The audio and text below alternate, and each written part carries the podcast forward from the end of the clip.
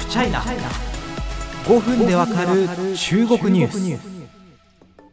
あのなんかごめんなさい。あの中国の時事ニュースをですねこうなんていうか偉そうにお話しさせていただいている本当大変申し訳ないラジオなんですけれども、えー、中国のことをやってますよっていう看板看板をですね掲げてるにも限らずあんまりオミクロンに触れていなかったかなというところをちょっと反省しております、えー、今収録しているのがですね1月上旬ではあるんですけれどもですね、まあ、今の時点で、えー、中国天津市で、え初の市中感染が確認された後河南省、安陽や宇州といったところですね、あるいは東北部、遼寧省、大連、あとはオリンピックが開かれる北京市でもオミクロンの感染が見つかっているという状況でございます。このラジオを聞いてくださっているですね未来の皆様の状況はちょっと分かりませんけれども、このオミクロンが経済に及ぼす状況、あるいは中国なんでこのゼロコロナを取っているかというところを今回ちょっとまとめてね、お話しできればというふうに思っております。もうあのくどいぐらいに行っておりますしあの中国在住の方も聞いてくださってると思うのであのその身をもって体験なさってると思うんですけれども中国はゼロコロナということをやっております。感染者が出た地域のですね、えー、例えば全市民を対象に PCR 検査あの天津とかそうなんですけどやったりとかあるいは厳しい外出制限。えー、工場の操業停止あるいは家庭内感染を防ぐためにホテルで隔離などということをやっております。例えば天津市なんかですねあの全市民検査するために今日はもうお仕事半ドンにしてください半休にしてください皆さん PCR 検査受けてくださいねみたいなことをやってます。もちろんそれに従わざるを得ないし当然その間仕事はできないし経済は大きく止まるわけです。そしてゼロコロナが続く限り中国でこうした現象が各地で繰り返される可能性があるというのは言うまでもありません。もともと中国のゼロコロナというのはあの比較的成功していると言ってもよかったんじゃないかなと思います。あのデルタ株の出現まではね一定程度の抑え込みに成功しました。そしてあの過去にもお話ししましたけれども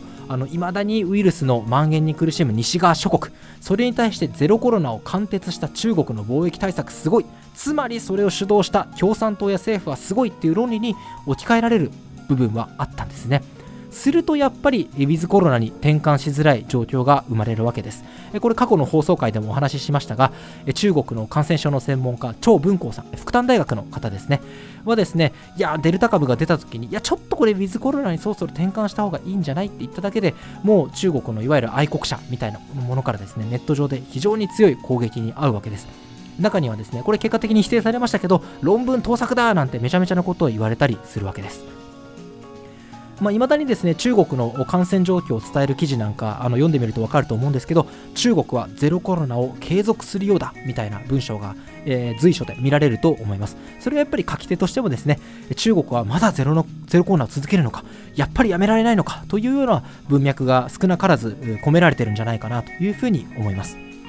そして、えー、まあ、さっき言ったようにですね徹底したゼロコロナ感染者が出た地域の経済活動を大幅に制限することを意味します。えー、もちろんその感染者だけじゃないですね。ロックダウンを食らった人たち止まった物流等々です。もちろんそれが中国全体のですね経済成長率予想の引き下げにつながるというのもある意味自然なことかもしれません。ブルームバーグによりますとゴールドマン・サックスグループ今年の中国の経済成長率見通しを従来の4.8%から4.3%に引き下げました。理由はやっぱり、えー、オミクロン株ですね。感染力がより強いとされるオミクロン株。これを抑え込むのがゼロコロナでも一段と困難になっているということを根拠として掲げています。ちなみにこれまたブルームバーグによりますとエコノミスト予想の中央値では2022年の中国成長率は5.2%の見通しとなっています。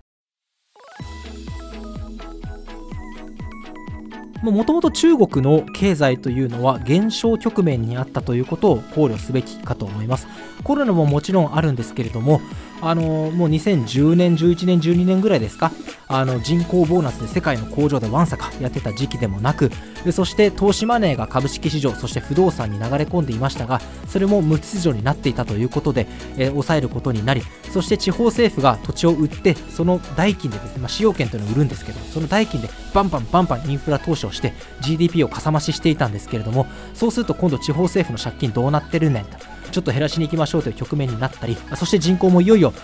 マイナスに転じるんじゃないかという観測もあったりということでですねさらにま IT 企業を中心とする習近平政権のですね締め付けがありということもあり中国経済にブレーキをちょっとずつかける要素というのは積み重なっています。そしてそこにゼロコロナというものが重なってきたわけです。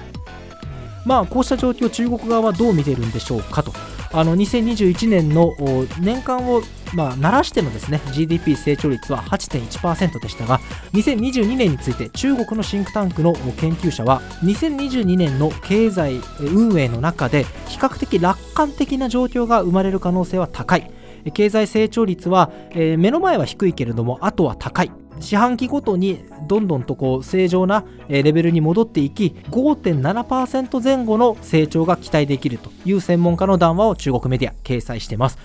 ゴールドマン・サックス4.3%エコノミスト予想中央値5.2%中国の専門家5.7%その答えが出た時にまたちょっとこのポッドキャストを聞き返して私も自分の予想の甘さなのかどうなのかというのをちょっと見ていこうというふうに思います。